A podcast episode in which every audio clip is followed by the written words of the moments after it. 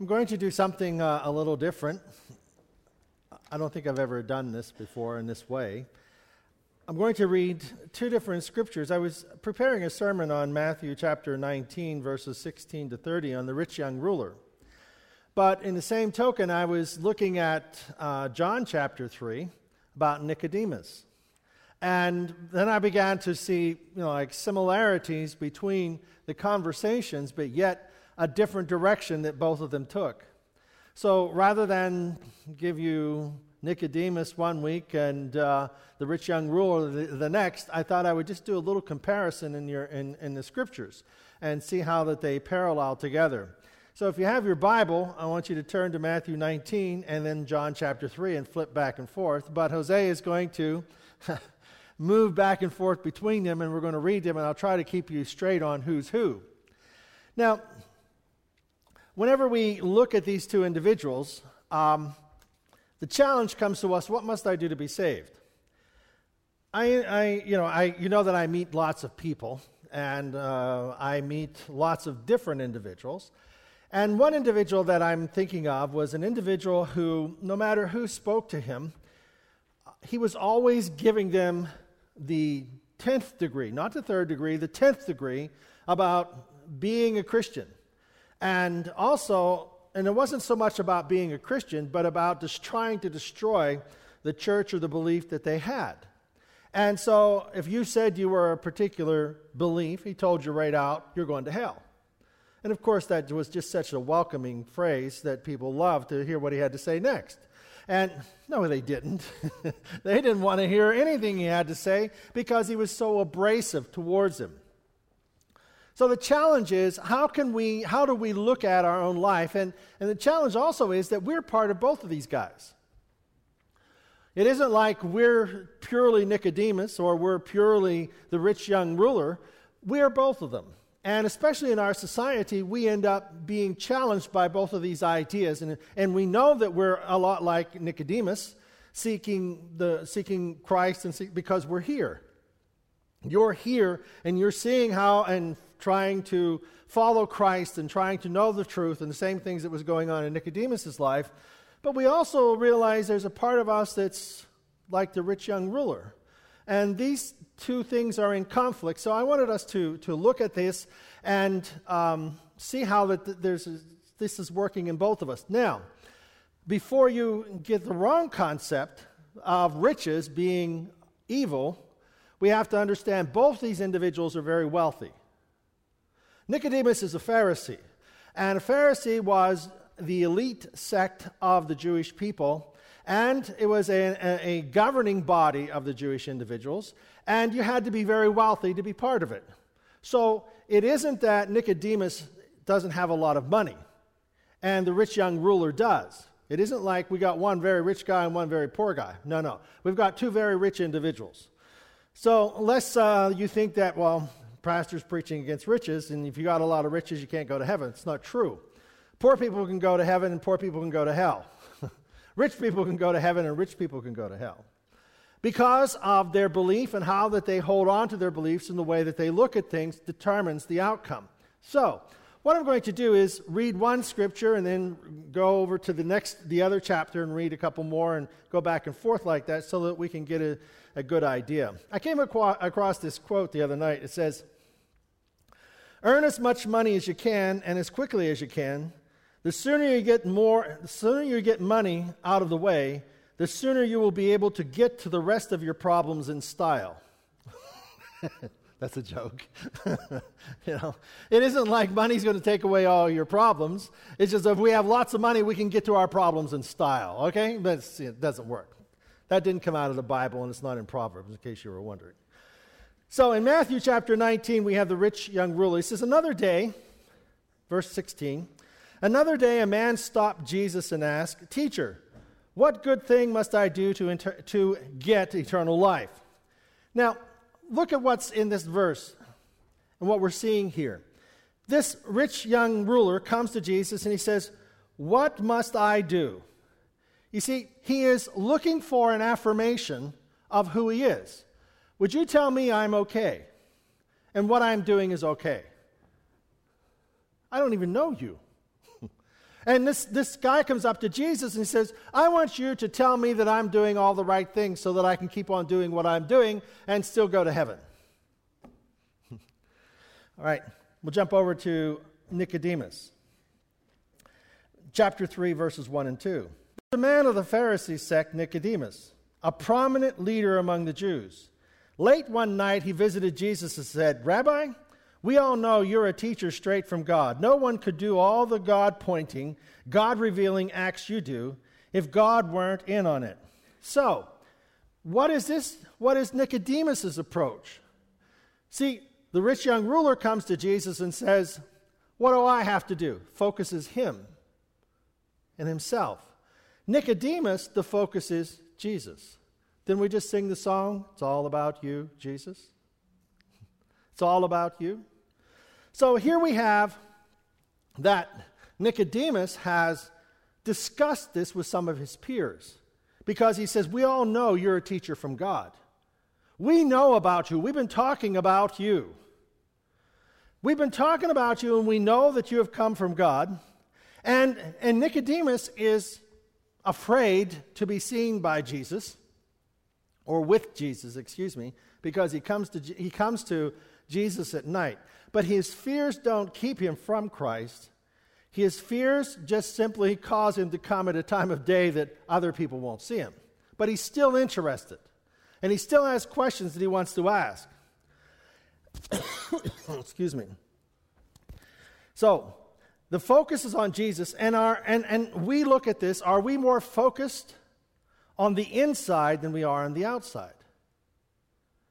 The challenge that we see in both of these individuals is Nicodemus is looking for, there's a spiritual reality that Nicodemus recognizes exists, and he wants to know about it.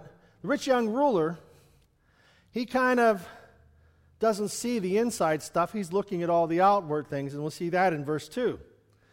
Uh, verse 17, excuse me, of Matthew chapter 19. Jesus said, Why do you question me about what is good? God is the only one who is good. If you want to enter the life of God, just do what he tells you. So he comes to Jesus. He said, I want you to tell me how good I am. I want you to affirm who I am. And then he says, Well, Jesus questions him. He says, Why are you calling me? It's like, you're not really here to find out what I have to say. You're here because you want me to say, You're a good guy. Go on with what you're doing. And everything's okay. He wanted a stamp of approval. These individuals are the ones that come up to you and they tell you what they are, who they are, what they believe, and then they walk away. They're not really interested in what you have to say. Um, so, as we challenge these things, we all know individuals who come to us and they'll talk to you, and, and they don't really want to know what you think. They're just, they're just there to tell you what they think, and then they're done. Well, let's go over to chapter uh, 3, verse 3, in which Nicodemus, he says, Jesus said, Now, what's Nicodemus done? We know you're a teacher from God. We know, focus on Christ, we know that God revealing acts that you do focuses on Jesus and what he does. Jesus said, You're absolutely right, verse 3. Take it from me. Unless a person is born from above, it is not possible to see what I'm pointing to, to God's kingdom. God's kingdom must come from God. So Nicodemus now, he has a whole different approach, two different perspectives. Same need, two different perspectives. Nicodemus says that it's that I want to see, I, I, we've seen God speak through you, and we've seen the God acts that you do. And Jesus affirms him, You're right. These are God acts. And what I'm pointing to is God's kingdom. I'm not pointing to me, I'm pointing to God's kingdom. Okay? Verse 18 and 19, Matthew chapter 19. The rich young ruler. He says, Jesus said to him, Just do what what God tells you to do. And the man asked him, verse 18, What in particular? What's something else that I have to do? The perspective here It's all about me, Jesus. It's all about me. Because in verse, the next verse, the next section, it says, Jesus said, Don't murder, don't commit adultery, don't steal, don't lie, honor your father and mother, and love your neighbor as you do yourself. There's only seven commandments there. Remember, there are ten. Three deal with our relationship with God, and seven deal with our relationship with people. Jesus was looking at this man and telling him, You need to do the things that build your relationship with people. Because the guy wasn't worried about people, he was worried about himself. He was so focused on what it was the I, me, my show. you know, it's the I, me, and mine. And he talks about himself, he talks what he has done, and he wants Jesus to put a stamp of approval on him, and you're all, you know, you're a wonderful person, thank you very much. Oh, you keep all, you keep all the commandments. Jesus, Jesus was listening to seven, he had broken every one of them. He doesn't think so. Verse 20, the young man said, I've done all that, what's left? Talk about an ego trip. Man, am I wonderful. He's telling him, I, you know, what else is there to do? You know, look at me. I'm good. I kept all those. And, you know, you know, what in particular did I need to do? You listed them, I've done them. You are lucky, Jesus, that I'm here. Well, let's go over to Nicodemus, verse 4. See, Jesus said, I'm here to do God's kingdom, God's work. Verse 4. How can anyone, second, said Nicodemus, be born who has already been born and grown up? Okay? The, the focus is on what Jesus has said. The focus is on what Jesus has now told him. You've got to be born from above. And Nicodemus says, I'm not really quite sure about this. You can't re enter your mother's womb and be born again. What are you saying with this born from above talk? so, the Jews, they were a national religion and they were a national political party. And this is to Nicodemus, he, he sees the outward, outward things that the rituals that they were doing, but the, the law was to govern the outward actions so that something would take place on the inside. And Jesus, a little later, gets uh, kind of, you know, like Nicodemus, you're, you're really a religious man. You don't understand that there's something going on on the inside. So here, J- Jesus is telling Nicodemus, you, you, you, you know, he, Nicodemus is saying, I'm confused. I know the focus is on you, Jesus, and I know that you're a God, God teacher, and you do these things to tell us about God. But what, you know, there's something more here, and Jesus said, You got to be born again. I can't be born again. I'm too old for that.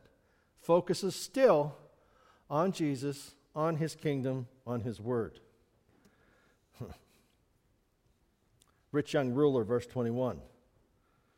I've, you know, you just finished. I've done all that. You're lucky. What's left for me to do? Verse 21. If you want to give it all you've got, Jesus replied, go sell your possessions. Then what? Give everything to the poor. All your wealth will then be in heaven. Then come follow me. It isn't that people who are rich need to sell everything so that they become poor. It's that we need to rec- he needed to recognize where his dependency was. His dependency was upon himself, and Jesus is personally challenging him to give his money to the poor and speaking more of money, he's speaking of himself. It isn't the money that he's going to give away that's going to change his life, it's the giving of himself. And the money is just something he possesses. But in his own heart, he doesn't know how to give himself to other people. So he's taking, Jesus is taking the only thing that he really understands, he's taking his wealth and saying, okay, you take your wealth and give it to other people. Because if he said, You need to give yourself to other people, what would he say? Oh, I already done that. what else is there to do? I've kept all those commandments. I don't murder. I don't commit adultery. I don't steal. I don't lie. I love my mother and father, and I love my neighbor as myself. I mean, it's me. That's me. and he says, Well, go sell. He said, Well, you need to give yourself to other people. He said, Well, I already did that. Jesus said, Go sell everything you have. Oh, oh now that's different. That's different. Because I need that. Nicodemus.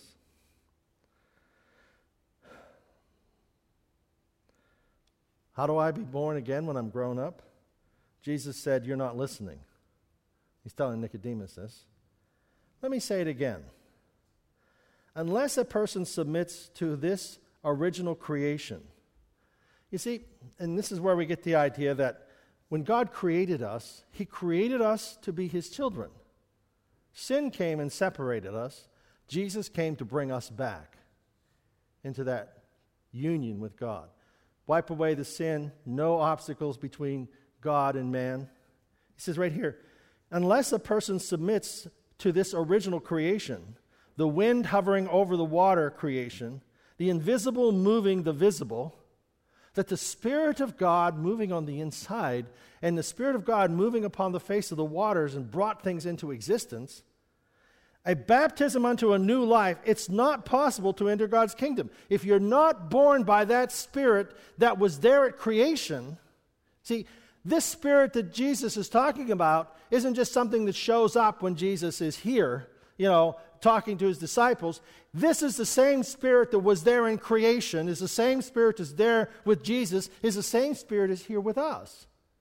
So the same spirit that moves upon our hearts and lives is the same spirit that was there in creation that moved over the face of the waters. And that same God is the same God who influences our life. When you look at a baby, taking what is known and showing what is not understood. When you look at a baby, it's just that a body that you can look at and touch. But the person who takes shape within is formed by something you can't see and touch, formed by the Spirit, and becomes a living spirit.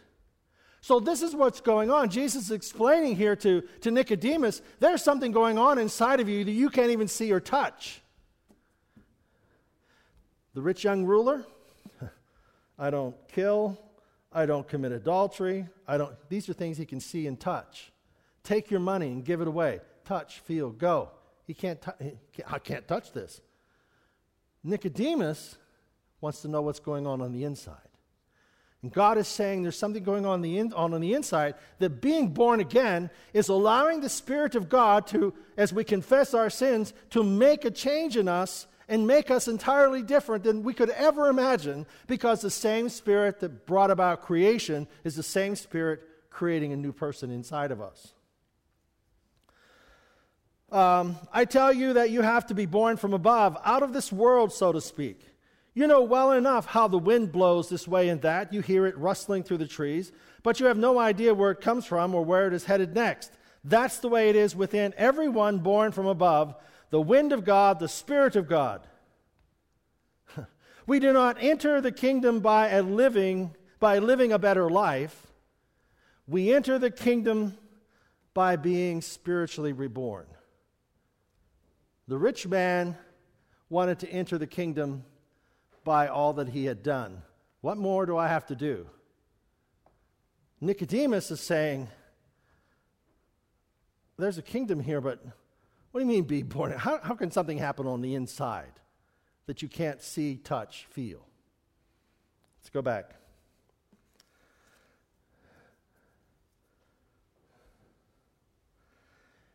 The rich ruler had just finished.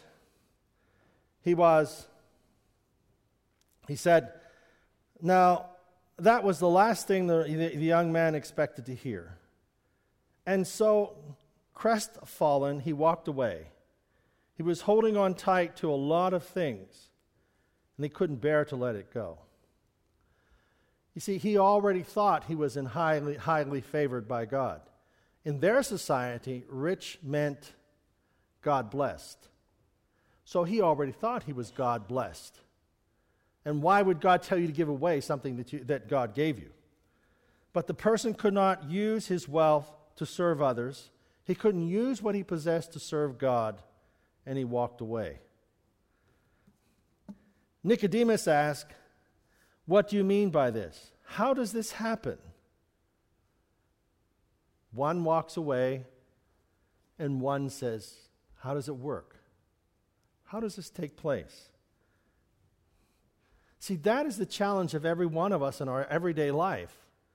Things happen, and when we, we become focused on us, we become discouraged, downtrodden, like, I can't do this. But Nicodemus says, Okay, t- tell me more. Verse 23 and 24. Well, 23 to 26. As he watched him go, the rich guy's walking away. As he watched him go, Jesus told his disciples, Do you have any idea how difficult it is for a rich to enter into God's kingdom? Let me tell you this it is easier to gallop a camel through a needle's eye than for a rich to enter God's kingdom. Now, the eye of the needle in, in the wall of the city is a, an entrance which is big enough for a person walking or maybe has to stoop down to get in. And so, can you imagine a camel walk, running at full gallop trying to run through that little hole? I just thought that was kind of funny. You ever see those buses, double decker buses? They're driving down the road and the underpass is too small, it takes the top off. Everybody see those? That's what's going on with this camel. You know, I just can picture that. Boom! and the camel's just boom, dead right there. I thought that was funny. But anyhow, Can you just, I mean, it's just like you picture that, you know, boom, camel running. The guy just splatters, you know, be like one of them cartoons, the guy splattered on the side of the wall, you know, horses splattered, and, and his feet just kind of walk on through the. That's a cartoon show I didn't see, but I need to write that one. And then, after the camel splats against the wall, Peter, of course, the disciples were staggered. I mean, you know, the disciples were caught off guard with this, this, this, this definition and what's going on. He said, who then, who then has a chance at all? The disciples were, the, the disciples were thinking like this rich man. Who has a chance at all? Peter is looking at himself and, and, and thing, thing, there, you know, things are going and things are destroyed. How will I get in? You know, I mean, I, look at all I've done. And then we go on um, verse 26 Jesus looked hard at them and said, No chance at all. How do, you, how do you like to hear that one? Who has a chance to get in, Jesus? Looked at him and said, No chance at all if you think you can pull it off by yourself. If you think you can pull it off running full tilt on the camel's back, make it through the eye of a camel, it's impossible. Eye of a needle, well, on a camel, you ain't going to make it. If you think you're going to pull it off yourself. But every chance in the world if you trust God to do it. Peter was challenged by this, he's, he's ready to give up. Because he himself thinks, and, the disciples, right up until the time of the crucifixion, they're at, Jesus, who's going to sit in your right hand and your left? you know, we, you know, we want something out of this. They still never got it. Until after the crucifixion, after the resurrection, they began to get an idea. So you see, this is still a lot of our thinking. God, look what I've done. I've been good. Why do I need these problems? Look at those people over there. They're not Christian. and Look how they're succeeding. Don't pay attention to that stuff. Get your mind on you. Understand how God is working in you. Jesus said, verse 10 through 12, to Nicodemus, you, You're a respected teacher of Israel, asking about these questions about getting to heaven and born again and so on. You're a respected teacher of Israel, and you don't know these basics? Listen carefully. I'm speaking about sober truth to you. I speak only of what I know and by experience. I give witness only to what I have seen with mine own eyes. What Jesus is talking about here, I'm giving you the truth of life. I'm giving you the truth of what it takes to get into the kingdom of God and what the kingdom of God is all about. It's not about things. You mean the God who created all things can't make something that you you're going to have something that he can't make? He, you have a talent or ability that God can't come up with? You know, that's why I always say whenever I pray, I'm sure God is slapping his forehead saying, Oh, David, I never thought of that. You know, we're going to tell God how we should run things. Did you ever do that? Did you ever boo at God? You know, I got a first, we were at this uh, Penn State game yesterday, and I got a hoarse voice because I was booing at the official. I was booing at the, he made a lousy call. I could see it from where I was sitting. you know, we always see those things. No instant replay. I could just see it was a lousy call. And if you watched the game yesterday, you know which one I'm referring to. The whole place was uproared because the guy didn't touch him. The Penn State guy did not deserve the foul. I know it. I could see it. I was booing the official and lost my voice over it. And I just stopped jumping over the official's back because I could see things more clearly than the official could. And anyhow, we do that very same thing in life. We boo at God. Why? I don't deserve this. That's a wrong call. That's a wrong thing going on in my life, and we're booing. How are we booing? I'm not going to church. God, if you think I'm going to pray, I'm going to teach you something. it's like, God, you're going to teach God something by not talking to him? See how foolish we are?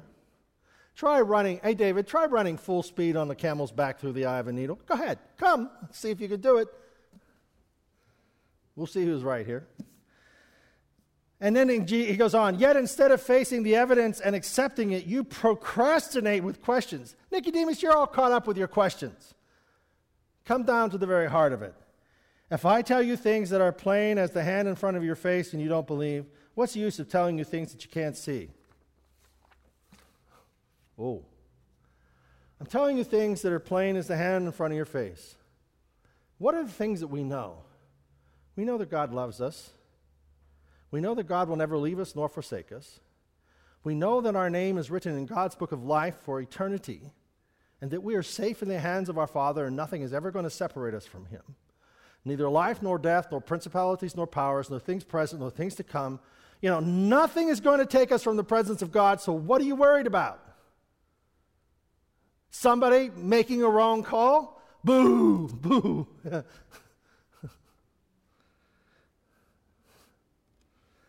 Then Peter, chiming in, we left everything and followed you. What do we get out of it?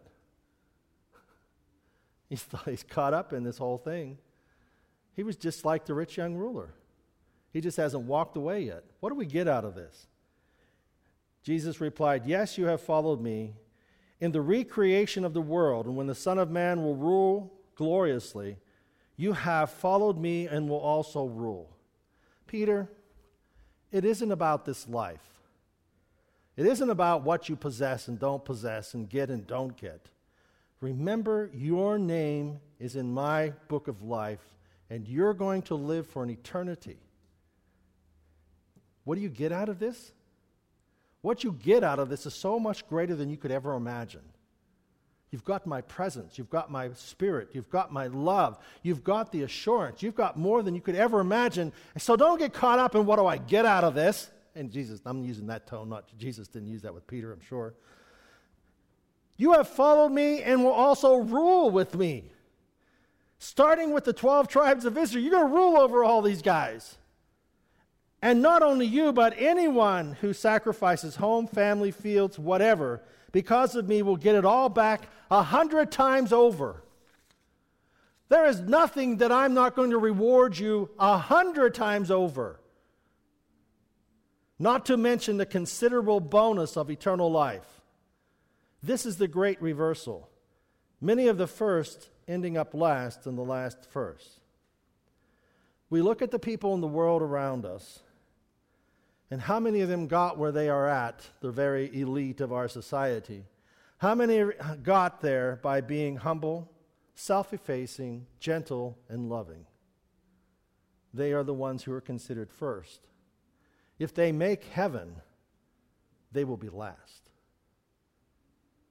Because the principles of God so far outweigh any principles of man. Verse 16 to 18 Nicodemus, this is how much God loved the world. He gave his Son, his one and only Son. And this is why, so that no one needs be destroyed. Nothing in this life will destroy you. Nothing in this life will destroy you. When you are born again, that creative spirit that was there at creation creates a new person in you. Nothing will destroy you. In that security and in that place of affirmation and peace and strength, believing in Him, anyone can have a whole and lasting life. For God so loved the world, He gave His only begotten Son that whosoever believeth in him should not perish but have everlasting life. That's John 3:16. Verse 17. God didn't go to the trouble of sending his son merely to point an accusing finger. Jesus didn't come. For the Son of Man came not to condemn the world, but the world through him might be saved. Jesus didn't come to what? To point an accusing finger. Look how bad you are. That's not why God is here. That's not your relationship with God. He's not pointing a finger. He's, he didn't come to tell the world how bad it was. He came to help put the world right again. Jesus came to bring the rightness to life and the rightness of life to, to its fullest in us. That's why God has come. And so, as we are challenged between the rich, young, the rich ruler and Nicodemus, they both have wealth, but it's how they face their difficulties and how they face their encounter with Jesus. We're here for a purpose. God is in our life for a reason, and we are both in our life. We are both like the rich young ruler, and we are both like Nicodemus. Our challenge is to continue to focus on what God is doing, and that God isn't here to find out what's wrong with you. He already knows that. He wants to do what's right with us and take us into the kingdom of God. And it starts now. Amen? Do you need to see a galloping camel going through the eye of a needle? Yep. Let's all stand. You want to see me do it? uh, me first. I'll, I'll count to three and everybody run for the door. I'll wait here. Okay. but we see how it works. God has come to give us life and give it to us eternally. And it's a challenge going on. God is doing the work in us. Father, thank you for your spirit, the same spirit that was here in creation, the same Spirit that raised Christ from the dead is the same Spirit that dwells in us. And as we confess our sins, creates a new person inside of us. Thank you, Jesus, for creating a clean heart, renewing a right spirit, giving us a new perspective of our life with you, not only here and now, but for eternity. And everyone said, Amen. Everyone said, galloping camels.